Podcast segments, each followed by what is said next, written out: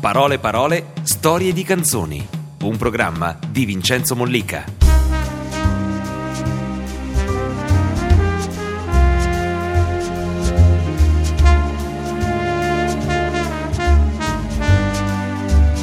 Buonasera, buonasera. Enrico Ruggeri. Vai là. Benvenuto. Buonasera. È un vero maestro della canzone comodo. d'autore non solo per tutto quello che ha scritto, ma per come ha vissuto da cantautore in tutti questi anni. Cioè, vita d'artista proprio, eh? Sì, beh, una vita particolare, insomma, eh, molto fortunata, indubbiamente. Vita molto fortunata, ma anche molto originale. Molto originale, ti ringrazio. Artisticamente, stato- cioè, hai cominciato, diciamo, eh, da, da- da punk e, e il passaggio non è sempre facile dal punk alla canzone d'autore. Sì, però sono in ottima compagnia, nel senso che anche nel, nel ben più illustre panorama punk eh, inglese ci sono dei, dei personaggi nati punk che poi hanno cambiato molto, hanno secondato le loro curiosità. Mi viene in mente Sting, mi vengono in mente i Clash, Elvis Costello, quindi ehm, il, la musica, il movimento punk era secondo me una grande sferzata. Musicalmente era una musica affascinante ma che si avvolgeva su se stessa, erano quattro accordi maggiori il punk, per cui è, è abbastanza normale che alcuni dei musicisti nati con quella sferzata del, del punk poi insomma si siano rivolti altrove. Senti, hai voluto dare come titolo al tuo ultimo disco quello che hai inseguito da sempre, un rock show. Sì, eh, beh, ho pensato, eh, sono 30 anni che è uscito il primo album dei Decibel, che appunto si chiamava Punk. Allora, generalmente quando arriva il trentennale l'artista fa il triplo CD, doppio DVD, rimasterizza, remixa e comunque si, eh, in qualche modo Ricicla, si, si, no, si celebra, si, si- si fa il punto della situazione, come dicono nelle interviste. E io ho pensato che sarebbe stato bello raccontarli questi 30 anni eh, raccontare la strana vita di una persona che esce dall'adolescenza e diventa famosa, diventa conosciuta. E quindi che in qualche modo eh, ha tutti i suoi rapporti interpersonali filtrati dal fatto che chi si approcciava a me mi conosceva già o quantomeno credeva eh, di, di conoscermi, quindi una corsia preferenziale particolare nel cuore della gente e tutto in un eh, curioso rimando tra il pubblico e il privato fatti privati che diventano eh, cose pubbliche, eh, fatti anche importanti. Insomma, i, miei, i miei figli nascevano e io facevo un concerto, eh, mi, sposavo e facevo un concerto, mi separavo, forse proprio per il fatto di averne fatti troppi, mi separavo e facevo un concerto. e le due serate dei funerali dei miei genitori, la sera ero sul palco a cantare e tutti lo sapevano, quindi in qualche modo eh, c'è una curioso rimbalzarsi tra fa- fattori privati che diventano fatalmente pubblici e fattori pubblici che diventano privati, perché comunque quello che sono io poi lo porto. Il fatto di essere palco. diventato popolare subito ti ha stordito?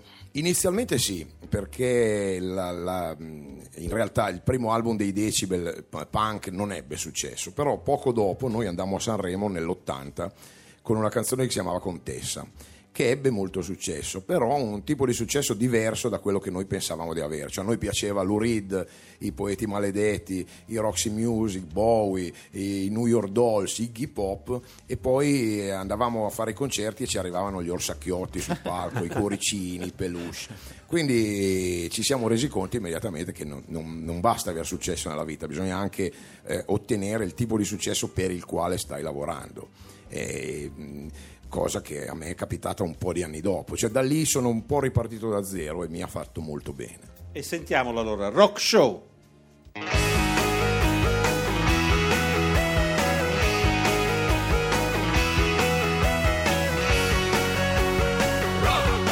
Abbiamo macchine scure se a volte trasportano niente, tra la paura di troppe attenzioni e il terrore di uscire dal cuore di tutta la gente, sorrisi che costano cari, tornano i conti che abbiamo pagato e dentro l'anima, dietro agli occhiali, ricordi confusi e ferite curate d'un fiato. Pochi attimi soli per restare da soli, per sentirci migliori e per fermare quel treno. Perché la vita è una recita a tema che tutto confonde. Mentre una luce si accende, altre non scaldano più. E lo spettacolo è un sogno che questo silenzio nasconde. Profonde ragioni del cuore fanno da spina dorsale allo show. Se c'è da piangere, andare o morire, lo farò perché io posso vivere solo così.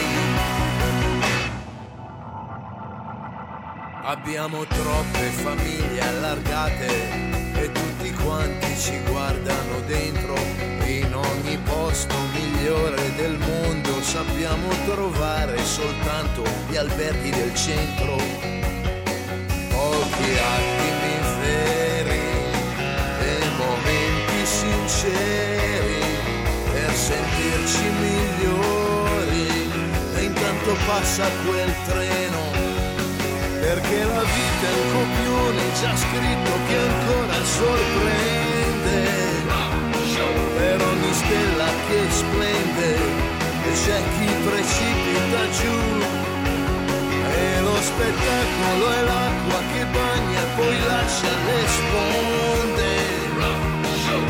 questo amore che ho perso stasera farà da spina dorsale allo show se c'è da vendere l'anima ancora lo farò perché io posso vivere solo così Bene, siamo tornati in diretta. Un applauso se lo merita questo rock show. Grazie. Allora, Max, degli spostati, la prima domanda dal Ciao pubblico. Enrico, Buonasera, ragazzi. scrive se è vero che non va in vacanza dal 2001. Eh sì, e prima del, nel- ho fatto una vacanza nel 2001 mh, perché dovevo cementare il, il rapporto tra mio figlio maggiore e la mia compagna eh, Andrea Mero. E prima del 2001 la vacanza precedente però era stata proprio con le palette, il secchiello, cioè negli anni fine anni 60. Non, non mi piace andare in vacanza, mi diverte molto il mio lavoro e per me già fermarmi un attimo e fare, non so, un sudoku è una vacanza, mi rigenero molto rapidamente. Quindi eh, è chiaro che quando sono andato a suonare, non so, in Australia o in Brasile o nei, nei posti che non avevo mai visto, ho fatto in modo di arrivare qualche giorno prima. Però devo avere un pretesto lavorativo per andare in qualche posto, non sarei capace di andare in un posto a far nulla. Ecco, mi dici qual è il pretesto che ti ha fatto scrivere un altro, secondo me, capolavoro della musica leggera italiana che è Il portiere di notte? Ma il portiere di notte mh, è nata dal- dall'osservazione, cioè per anni, eh, eh, a- a decine di volte al mese, incontravo dei portieri di notte e mi scoprivo a pensare, chissà questo cosa sta pensando, cioè io arrivo qua a luna di notte, gli chiedo le chiavi e lui magari ha litigato con la moglie, insomma mi sono scoperto a interrogarmi sulla vita dei portieri di notte, che sono come dire il simbolo di chi assiste alla vita, no? Eh, prepara la vita degli altri. Allora da lì mi è nata l'idea di ambientare la- la- poi la canzone in un albergo di malaffare nel- da una stella nella- nella- nel quale questo portiere di notte si innamora di una peripatetica. Bene, ascoltiamolo.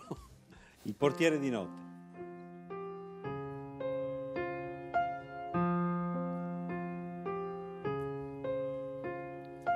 Vanno via e non tornano più. Non danno neanche il tempo di chiamarle e non lasciano niente.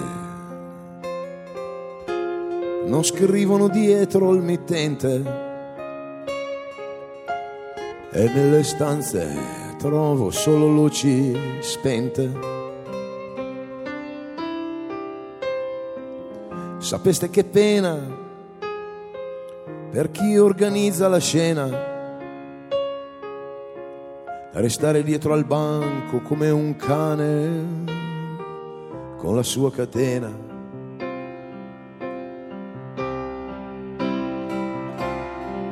E lei che viene spesso a notte fonda. È così bella è quasi sempre bionda. è lei che cambia sempre cavaliere e mi parla soltanto quando chiede da bere.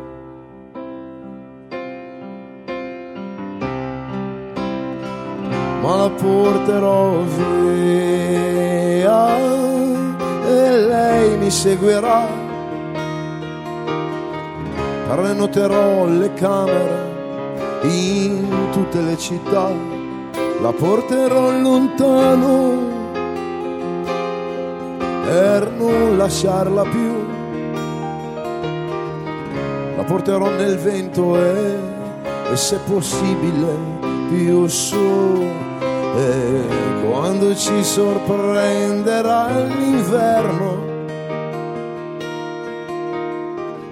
non sarò più portiere in questo albergo.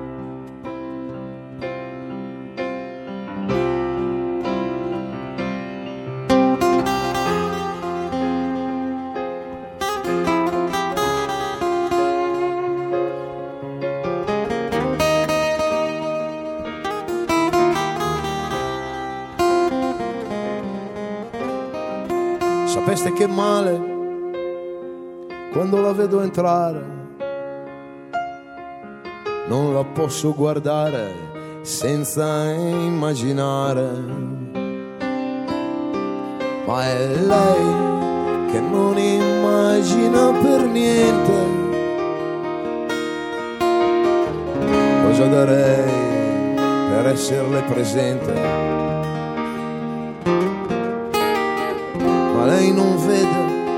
E allora parlo piano. Con la sua forma in un asciugamano.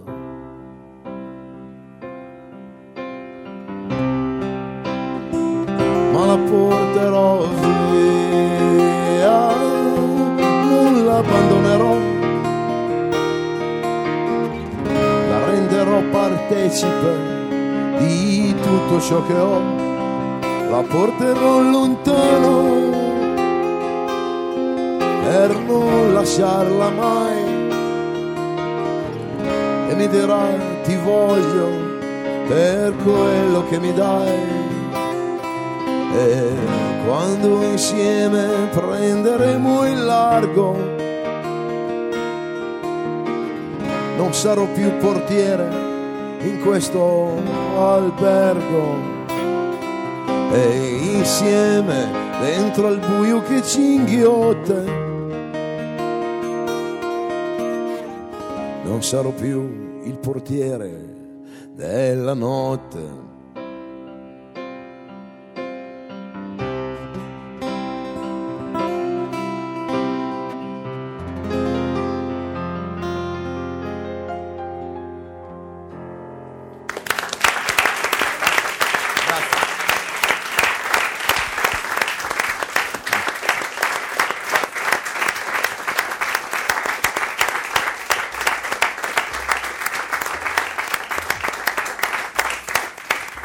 Bella interpretazione davvero. Allora, spostati. Sì, Giampaolo, oltre ai complimenti, ti dice: raccontaci eh, di quando agli inizi della tua carriera hai presagito la biondina sul palco, un breve futuro canoro era Madonna. Io leggo, non so, è vero? Sì, ehm, stavo facendo una televisione, dunque Rai 3 usava fare delle trasmissioni televisive che andavano in onda la domenica mattina presto.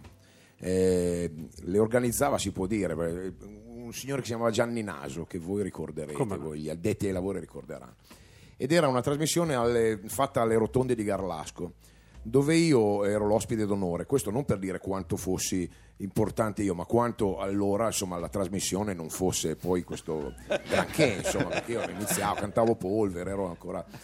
E, però insomma essendo l'ospite d'onore mi aggiravo con Luigi e con la band di allora dietro alle quinte face- facevamo un po' quello che a Milano si dice ganassa no? giravamo un po' così e c'erano tutti questi cantanti andavano molto allora i cantanti eh, in- eh, americani cioè col nome americano ma in realtà di, di Cesano Boscone di Denaro. Cornaredo Denaro Giochettolo. eh, Giochettolo Albertuane eccetera e per cui c'era una, una ragazzina lì eh, seduta E io pensai se rimorchiarla e le preferì un'altra, cioè non l'ho rimorchiata perché me ne piaceva di più un'altra. E a un certo punto sale questa ragazzina, canta un pezzo e, e io ho detto tipo questa tempo sei mesi ritorna da fare, non so, la- la- con tutto rispetto, so, la dattilografa, torna, s- eh, smette, era Madonna. Avevi centrato l'obiettivo. Proprio, sì, Che talent, che talent proprio l- l'X Ma che- Factor, che ci faceva colto, Madonna lì? Cantava, eh, peraltro poi la- ho raccontato l'episodio a Red Ronnie che ha ri- ritrovato quel filmato, quindi c'è, Mado- è dimostrabile insomma quello che dico. Tutto E- vero, insomma. Tutto vero. Cantava una canzone che si chiamava Holiday, credo, Ah, certo, era il suo Holiday. primo... Certo. Però a me sembrava veramente... Pensavo fosse italiana che fa- faceva Poi finta. Ciccone, uno pensa... Sì, no, eh. ma lei si presentava come Madonna, ho detto, ma che idea, mo- modesta, eh, nome d'arte. Che basso profilo. Esatto, e invece insomma Eh mi, mi ero sbagliato. Paolo da Genova ti chiede, Contessa, Polvere, Vivo da Re, cosa rimane di quel tempo e di quelle canzoni? Beh, intanto rimane il fatto che le, le suoniamo quasi sempre in concerto e vengono cantate da persone che non erano nate quando le canzoni erano state scritte, quindi è una- un, piacere. Rimane il, insomma, il fatto che per la prima volta con queste tre canzoni nell'ordine, Contessa, Vivo da Re e tre anni dopo eh, Polvere, eh, ho assaporato per la prima volta il piacere di iniziare a cantare una canzone e vedere la gente che, che era contenta. Insomma, quindi il, il piacere, al di là del successo, il piacere di dare piacere a qualcuno cantando una canzone, quindi non doversi solo proporre, ma anche fare un, un regalo a chi viene a sentirti. Quindi eh, sensazioni forti che conservo. A proposito di band o di cantanti che iniziano, Marco dice, io sono in una band, tre consigli per chi inizia a suonare adesso. Beh, eh, il primo è andare da più amici possibile e staccare i cavi, tagliargli i cavi del computer. Ah. Perché in realtà insomma, il nemico delle giovani band è sicuramente la crisi discografica, perché quando le, le case discografiche sono in crisi, la prima cosa che fanno è quella di evitare di investire sui giovani. Se tu guardi tutti gli artisti affermati di oggi sono artisti che non hanno venduto al primo singolo, ma hanno usufruito della pazienza eh, delle loro case discografiche di allora. Quindi spaccare più computer possibile. E se proprio vogliamo addentrarci in motivi tecnici, per quanto eh, come dire, l'aneddoto di Madonna eh, precedente la dica lunga su quanto io possa essere attendibile, però credo che insomma, la personalità dovrebbe essere tutto, cioè cercare di assomigliare a meno persone possibile. Poi Enrico, eh, un tuo omonimo, ti chiede come mai nei tour non canti mai canzoni tratte dall'album Fango e Stelle e L'uomo che vola? Beh no, quest'anno, beh, allora non è venuto quest'anno, perché Eh, vedi, la tournée è partita e c'è una, una canzone dall'uomo che vola, Ah. eh, che lo posso dire tanto, Sì. che è Gimondi e il cannibale. Eh, ma io que- con Rock Show sono al 26esimo album, per cui mi trovo spesso insomma, nell'imbarazzo di dover scegliere una canzone a scapito di un'altra. Nel 93 feci una tournée con una enorme ruota con scritti tutti i titoli delle canzoni, Sì, il pubblico, e peraltro l'idea era di Elvis Costello, non era mia, cioè l'avevo copiata da lui. Però era carino perché c'era questa grande ruota, la gente saliva sul palco, girava la ruota e quindi io declinando ogni responsabilità suonavo la canzone che veniva Quali sono quelle che non puoi proprio non fare? Se no partono cose che non, puoi, non si Guarda, possono riferire. Contessa, eh, Mistero, quello che le donne non dicono, quante vite avrei voluto, Primavera Sarajevo, Ti avrò, Peter Pan, quello, quello- Nuovo swing? Mare d'inverno.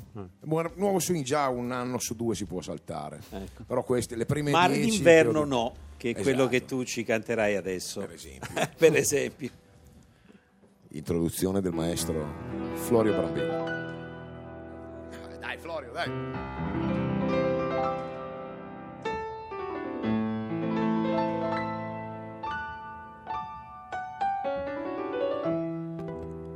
Il mare d'inverno è solo un film in bianco e nero visto alla tv.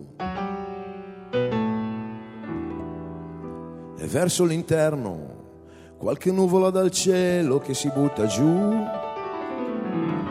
Sabbia bagnata, una lettera che il vento sta portando via. Punti invisibili rincorsi dai cani, stanche parabole di vecchi gabbiani E io che rimango qui solo a cercare un caffè.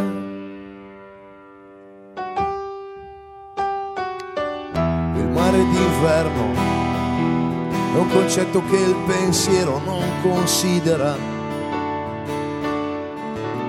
È poco moderno, è qualcosa che nessuno mai desidera. Alberghi chiusi, manifesti già sbiaditi di pubblicità. Macchine tracciano solchi su strade dove la pioggia d'estate non cade e io che non riesco nemmeno a parlare con me. Mare, mare, qui non viene mai nessuno a trascinarmi via. Mare, mare, qui non viene mai nessuno a farci compagnia. Mare, mare, non ti posso guardare così, perché questo vento agita anche me.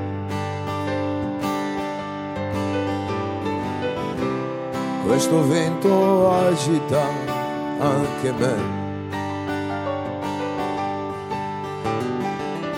Passerà il freddo e la spiaggia lentamente si colorerà. La radio e i giornali e una musica banale si diffonderà. Nuove avventure, discoteche illuminate, piene di bugie. Ma verso sera uno strano concerto è un ombrellone che rimane aperto. Mi tuffo perplesso in momenti vissuti di già. Mare, mare, qui non viene mai nessuno a trascinarmi via. Mare, mare, qui non viene mai nessuno a farci compagnia. Mare, mare, non ti posso guardare così perché questo vento agita anche me.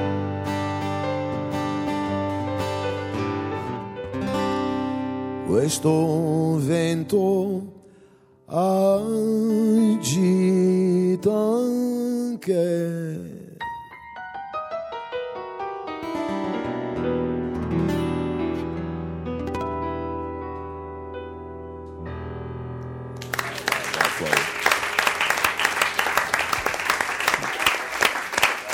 Ringraziamo Luigi Schiavone e Florio Brambilla perché vedi come sono contenti. Appena dico la parola Florio c'è un'esultanza totale. La curva esplode. La curva esplode. da casa. Senti, doveva essere un mare proprio bello triste quello che ti ha ispirato questa canzone. Ma eh sì, questa canzone in realtà è frutto di una eh, intuizione anche fortunata, nel senso che mi sono reso conto che mentre in tutte le altre forme d'arte, pittura, eh, cinema, tu lo sai benissimo, letteratura, Thomas Mann ci ha fatto una carriera, ci ha costruito una carriera sul mare d'inverno, cioè mentre nelle altre forme d'arte il mare viene spesso raffigurato d'inverno, eh, raccontato d'inverno, pensa a, a Simenon, pensa a, a tantissimi, nella canzone eh, stranamente il mare veniva sempre visto in chiave balneare.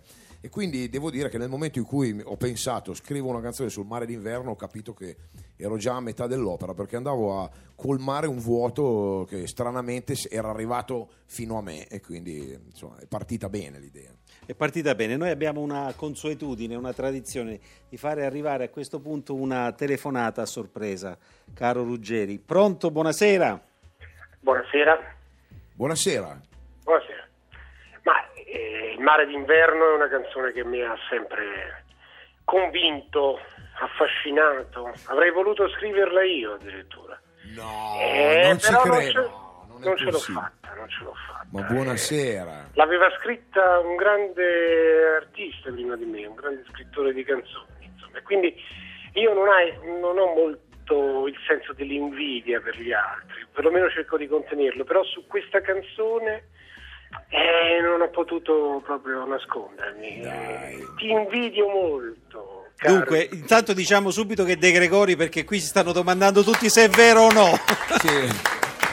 Il tuo Francesco De Gregori, buonasera. Grazie. Buonasera caro Vincenzo. Il buonasera, tuo manifestarti Enrico. ha lasciato qui eh, tutti Tutti basiti, Basiti, però sì. lo sai, no? Ma l'hai Enrico- invidiato sul serio, Ruggeri? Sì, per sì, no, questa- ma Enrico, Enrico lo sa perché ce lo siamo detti poi tante volte quando ci siamo sentiti, ci siamo visti, insomma, eh, magari la gente non lo sa, ma io e Enrico ci teniamo d'occhio, no? Teniamo Enrico, d'occhio. possiamo dire così? Ci teniamo d'occhio, è bella, sì. Mm. Ci facciamo sentire le canzoni. Enrico, hai Oh, ho sentito ringraziato... che gli stai, eh, oh, scusami Vincenzo, ho sentito che gli sta dando dentro Enrico, eh. Eh beh, non è mica male, eh. Eh, non è male per niente, ma anche lì l'invidia, perché insomma questo è... Vabbè che è più giovane di me, eh, però poco, mena, mena. Senti Enrico, Sì. Enrico, ma io ho visto la copertina del tuo disco, no? ma Sì. c'hai quest'occhio strano lì, Lo- è? sì, è truccato, è un occhio truccato con anche lividi. Perché sì, la, la mia Ma io parte... ti volevo dire da, da tifoso della Roma, quale ma è un occhio nero o è un occhio nero-azzurro? È nerazzurro È e ti ringrazio nerazzurro? per, come si dice, ti ringrazio per la domanda. Ma perché la Coppa Italia comunque ha lasciato un segno. Adesso non dite che ah, no, la Coppa Italia a noi non se ne fregava niente. Non è vero, dai. Fai No, felici gli ascoltatori romani. Allora, Dite diciamo, che vi è dispiaciuto un po'. diciamo che la Roma, la Roma aveva motivazioni superiori, quindi non è proprio fa festa anche a te come Ma direbbe la Roma ha però- sempre motivazioni superiori. Sì, è bene, certo. sì. Cioè, il calcio, come si sente, a De Gregori è totalmente questo- indifferente. E questo l'ha portata a un prestigiosissimo secondo posto. Sì, ma guarda, fino a 45 minuti dalla fine avete Lo tirato so, il lo so. eh, come si dice. Lo so, lo so. No, è stato un bel campionato, devo dire che stato un campionato democratico, possiamo Democratico, dire. esatto. In Italia di democratico non c'è rimasto quasi più niente, quindi È abbiamo tornato il campionato. Un campionato democratico. Senti Enrico, mi piacerebbe sapere perché hai ringraziato De Gregori nel tuo ultimo disco. Eh, Ma io, no- io per pudore, perché insomma. No, se si può Francesco, sapere, eh.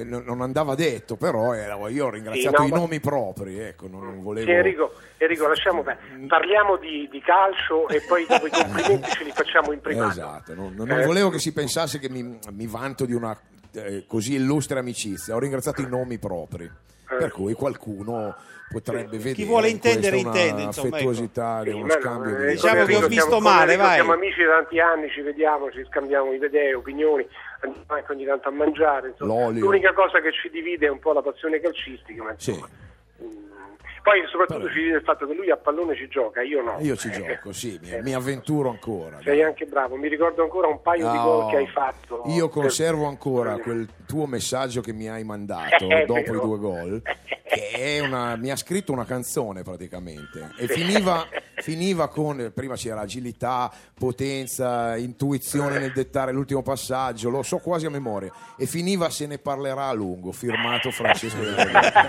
È una delle cose più care che io. È vero, è vero, è vero, è vero. Senti Enrico, niente, ti abbraccio, io auguri per il tuo lavoro. Come sai, forse ci vediamo domani, ma questo Esatto. non riguarda gli ascoltatori, ci sentiamo dopo. Va bene? Ok, ciao, grazie. Grazie a Francesco De Gregori, Ciao, buonasera.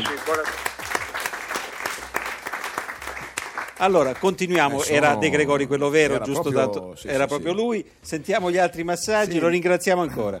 Allora, Alessandra. commosso eh, e lusingato. eh, allora, intanto io prendo tempo così ti No, puoi beh. riprendere. Alessandra ha 16 anni, ti ha sentito prima parlare del punk dal punto di vista musicale, e lei ovviamente non l'ha potuto vivere, però è curiosa anche di sapere com'era il punk al di là della musica, come periodo. Che cosa Era un momento nel quale noi eh, ereditavamo eh, mh, sconfitte pesanti da parte dei nostri fratelli maggiori. Eh, alcuni erano diventati terroristi, altri erano stati inglobati nel sistema. Prendeva corpo la, la, teoria per la quale i giovani fossero una generazione perdente. E allora il punk era, visto che noi non contiamo nulla, almeno vi obblighiamo a scandalizzarvi al nostro passaggio.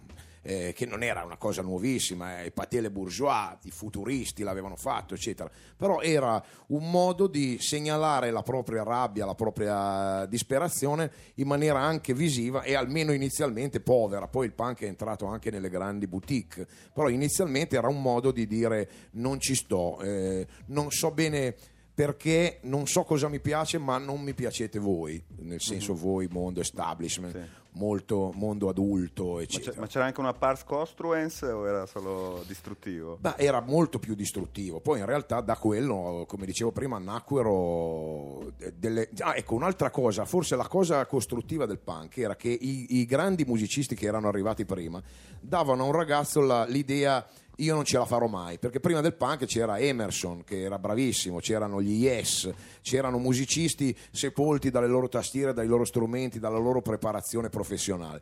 Il punk dimostrava che anche eh, sapendo pochi accordi si poteva in qualche modo canalizzarli e far capire la rabbia che c'era e le idee che c'erano.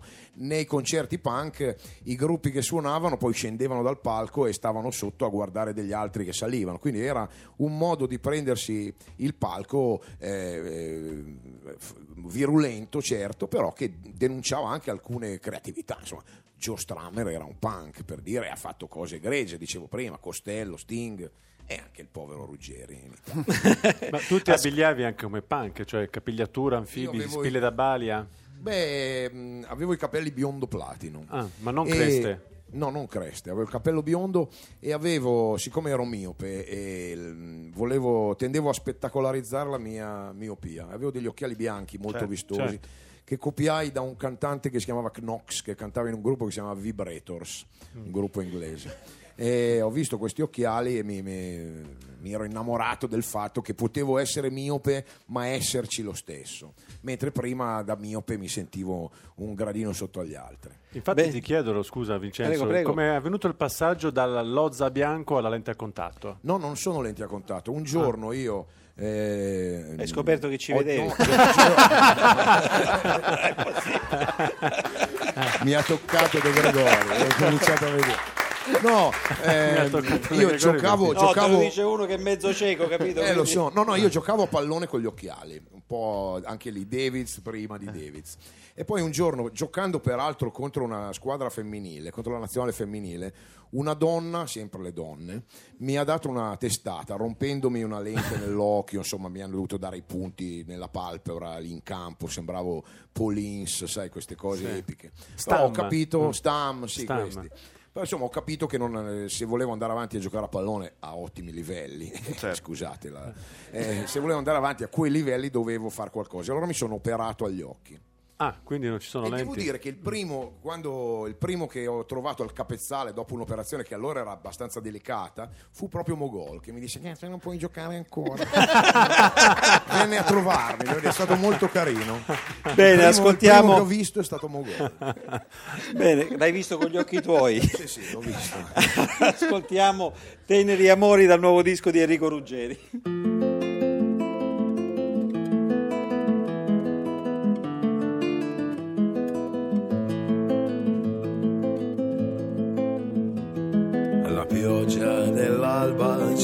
Visto dormire, la macchina fuori già pronta a partire, tra i sogni intrecciati e i pensieri e alle cose da dire.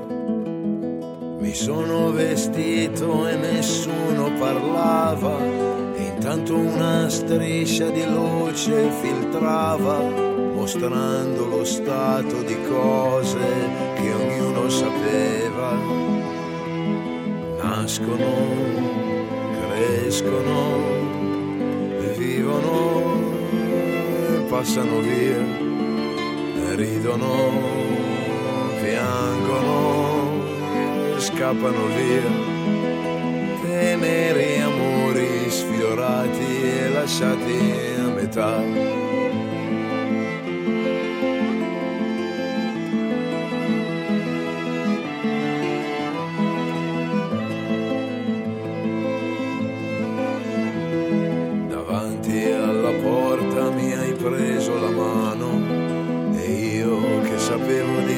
Andare lontano ho solo potuto abbracciarti stringendoti piano.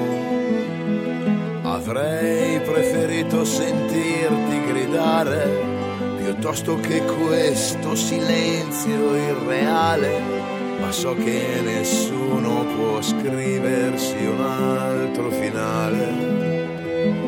Nascono, spingono,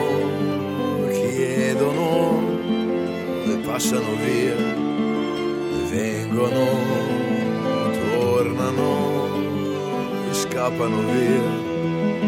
Teneri amori sfiorati e lasciati a metà.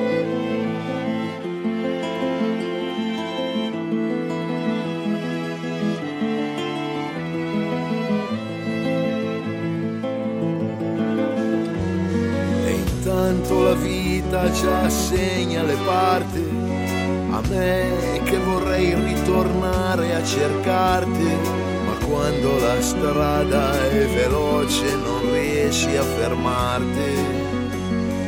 Nascono, spingono, chiedono e passano via, vengono, tornano scappano via, nascono, crescono, vivono e passano via, ridono, piangono scappano via.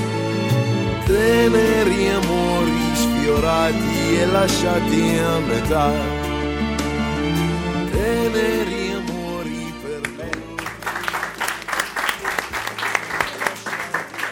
Oh, le domande che ti arrivano sono tante, Enrico. Allora andiamo Ah, sì. avanti. Sì, Francesco ti chiede se è vero che eh, se un musicista sul palco sbaglia una nota non ti arrabbi, ma se non viene a mangiare con te sì.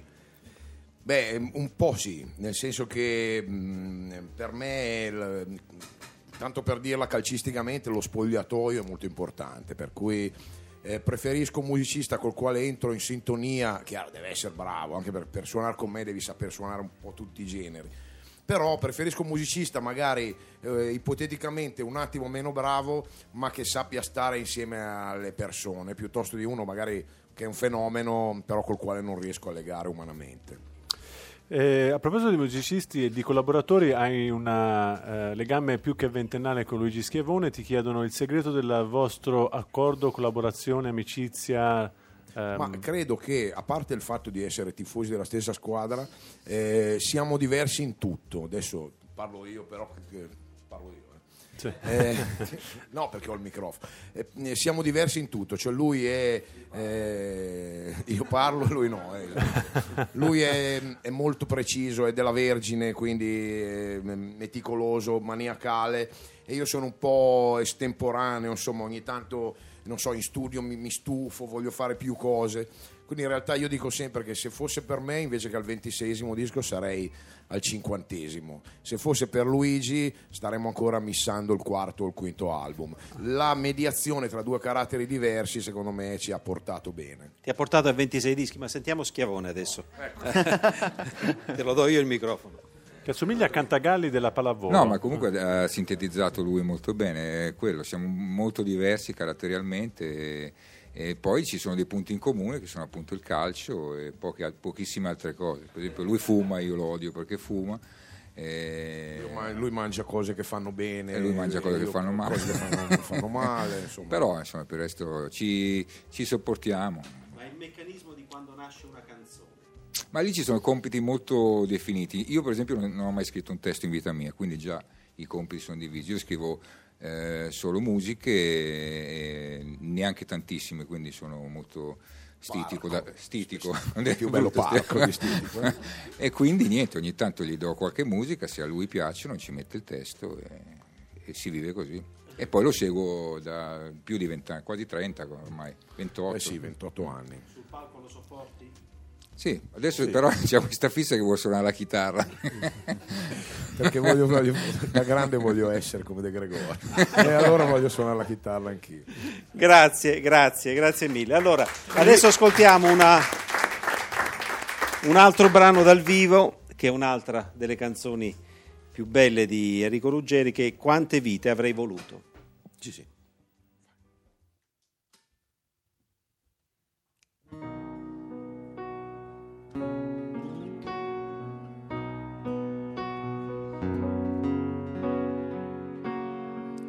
Avrei voluto avere tanti figli e accompagnarli tutti a scuola e poi vederli crescere dentro una grande famiglia sola, avere il tempo per giocare e preparare da mangiare e non dovermi allontanare mai. Avrei voluto avere tutte quelle donne che ho desiderato e ricoprirle di attenzioni da lasciarle senza fiato e organizzare viaggi e non lasciarle sole neanche un'ora e non dovermi allontanare mai. Quante vite avrei voluto, quante vite avrei vissuto, quante alternative per chi vive in una vita sola, quante prospettive per potersi innamorare ancora di altre vite, con altre vite perché c'è sempre un'altra vita possibile nella vita. Avrei potuto stare un po' più a lungo con mia madre e con gli amici e mettere radici ed imparare a lavorare in casa e poi girare il mondo e vivere il presente stare con la gente e non fermarmi mai. Quante vite avrei voluto, quante vite avrei vissuto, quante alternative per chi vive in una vita sola, quante prospettive per potersi innamorare ancora di altre vite, con altre vite, perché c'è sempre un'altra vita possibile nella vita.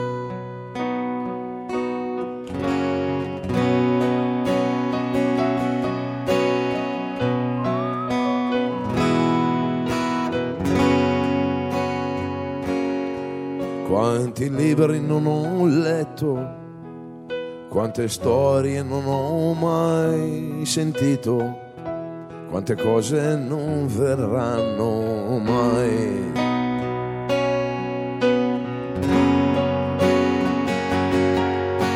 Quante vite avrei voluto, quante vite avrei vissuto, quante alternative per chi vive in una vita sola, quante prospettive per potersi innamorare ancora di altre vite, con altre vite. È un'avventura meravigliosa la mia vita, però c'è sempre un'altra vita possibile nella vita,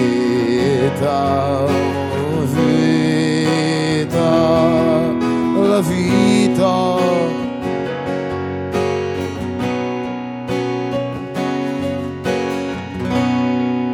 Finale un po'. Darida!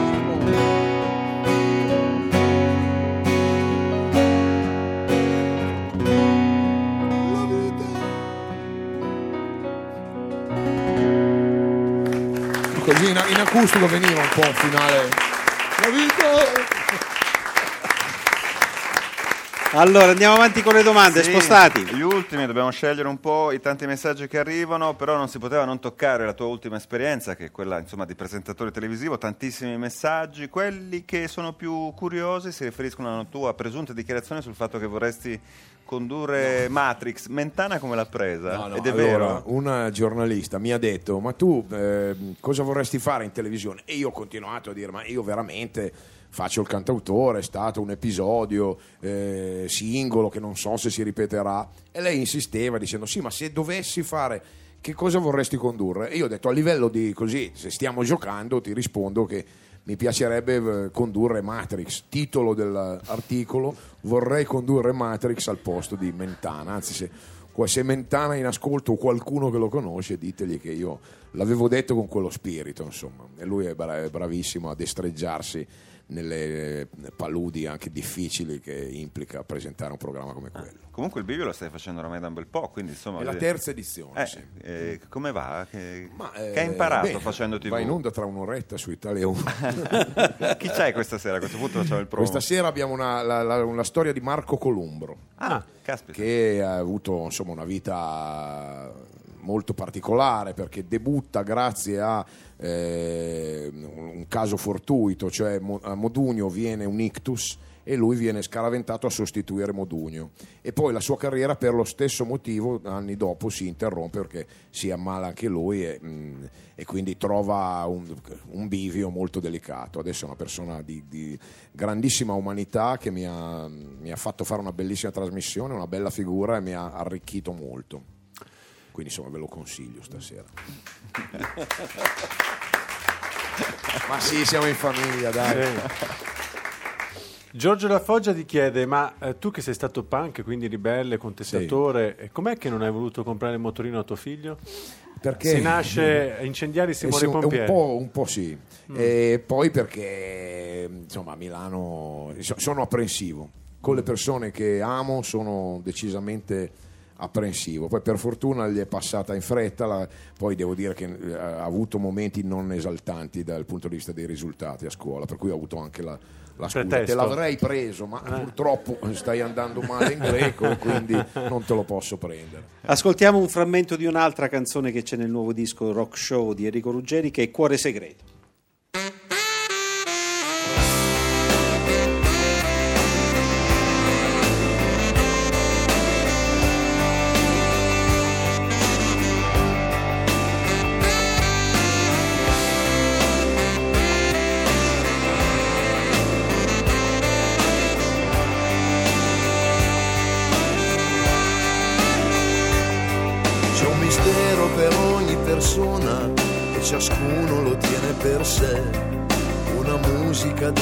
Suona, un incontro che perso non è.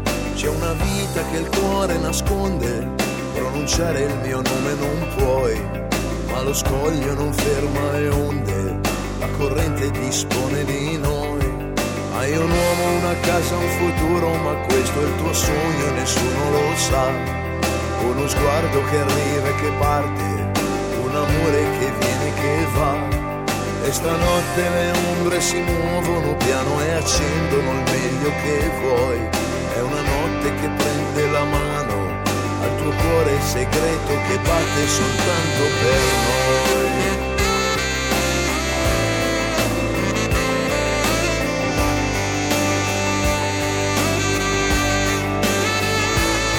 Se la vita domani riprende e ciascuno riprende la sua, la ragione col buio si arrende, trascinata dall'alta marea. Prendi ciò che il destino ti deve, non pensare al futuro che avrai. Dimmi quando sarà, dimmi dove, perché un giorno mi ritroverai. Tu dimentica il nome che avevi, dimentica il mondo, rimani su me perché ciò che davvero volevi l'hai voluto e per questo che c'è.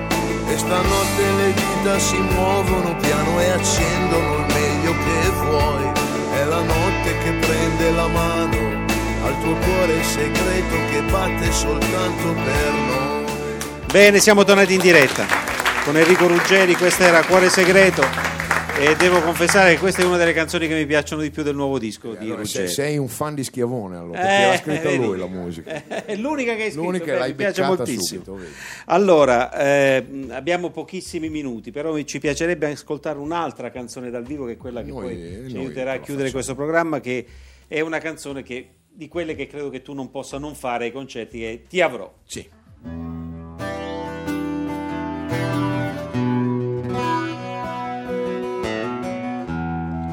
Hai mai seguito il volo di un falco o di un gabbiano? Traiettorie ardite nel vento, dentro al cielo lontano. Io sono così e ho voglia di volare quando dico che ti avrò, ti avrò. Hai osservato il pasto di un qualsiasi felino. Ho la voglia di vivere che fa gridare il bambino. Io sono così e non mi posso fermare quando dico che ti avrò, ti avrò, ti avrò perché sto male se non ti sento mia ti avrò perché non posso più aspettare. Ti avrò perché ti voglio e con la fantasia ho costruito un mondo che dovrai guardare solamente tu.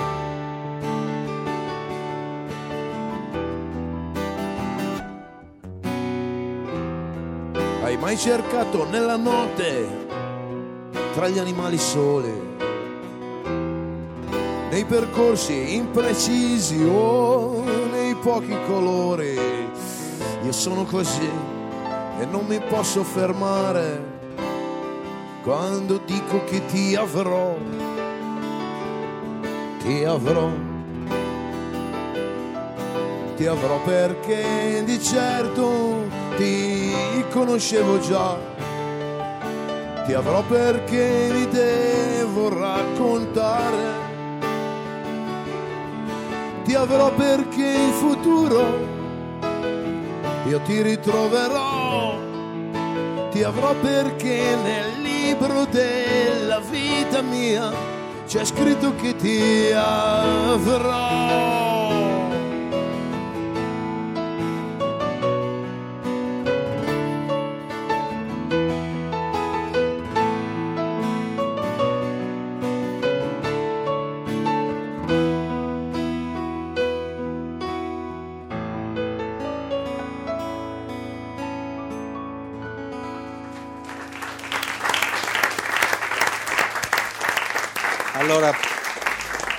Grazie ad Enrico Ruggeri, grazie di questi momenti dal vivo che sono stati davvero belli. Ringraziamo Florio Brambilla, ripeto Florio, sottolineo Florio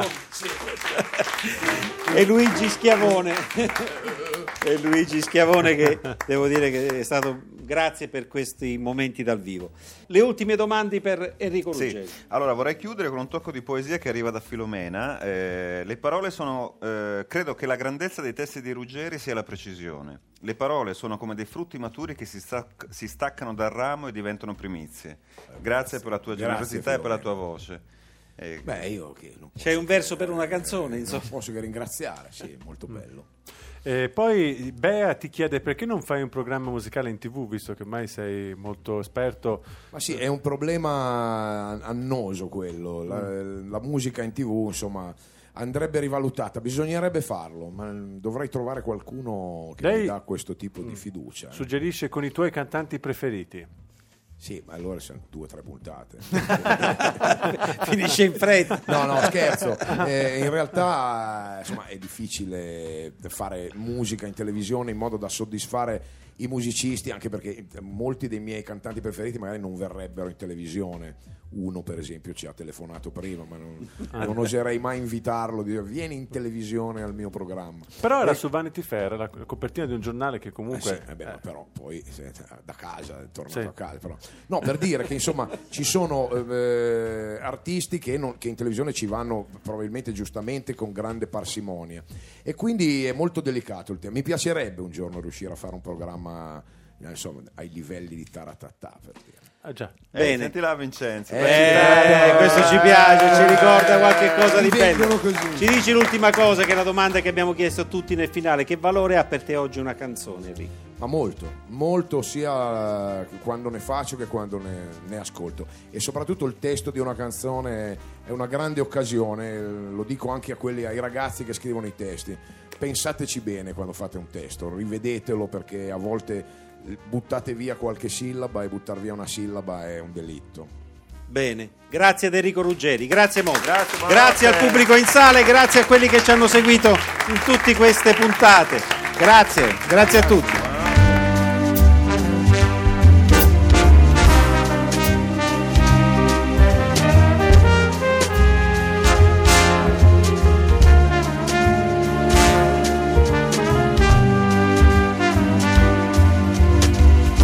Parole parole, storie di canzoni. Un programma di Vincenzo Mollica.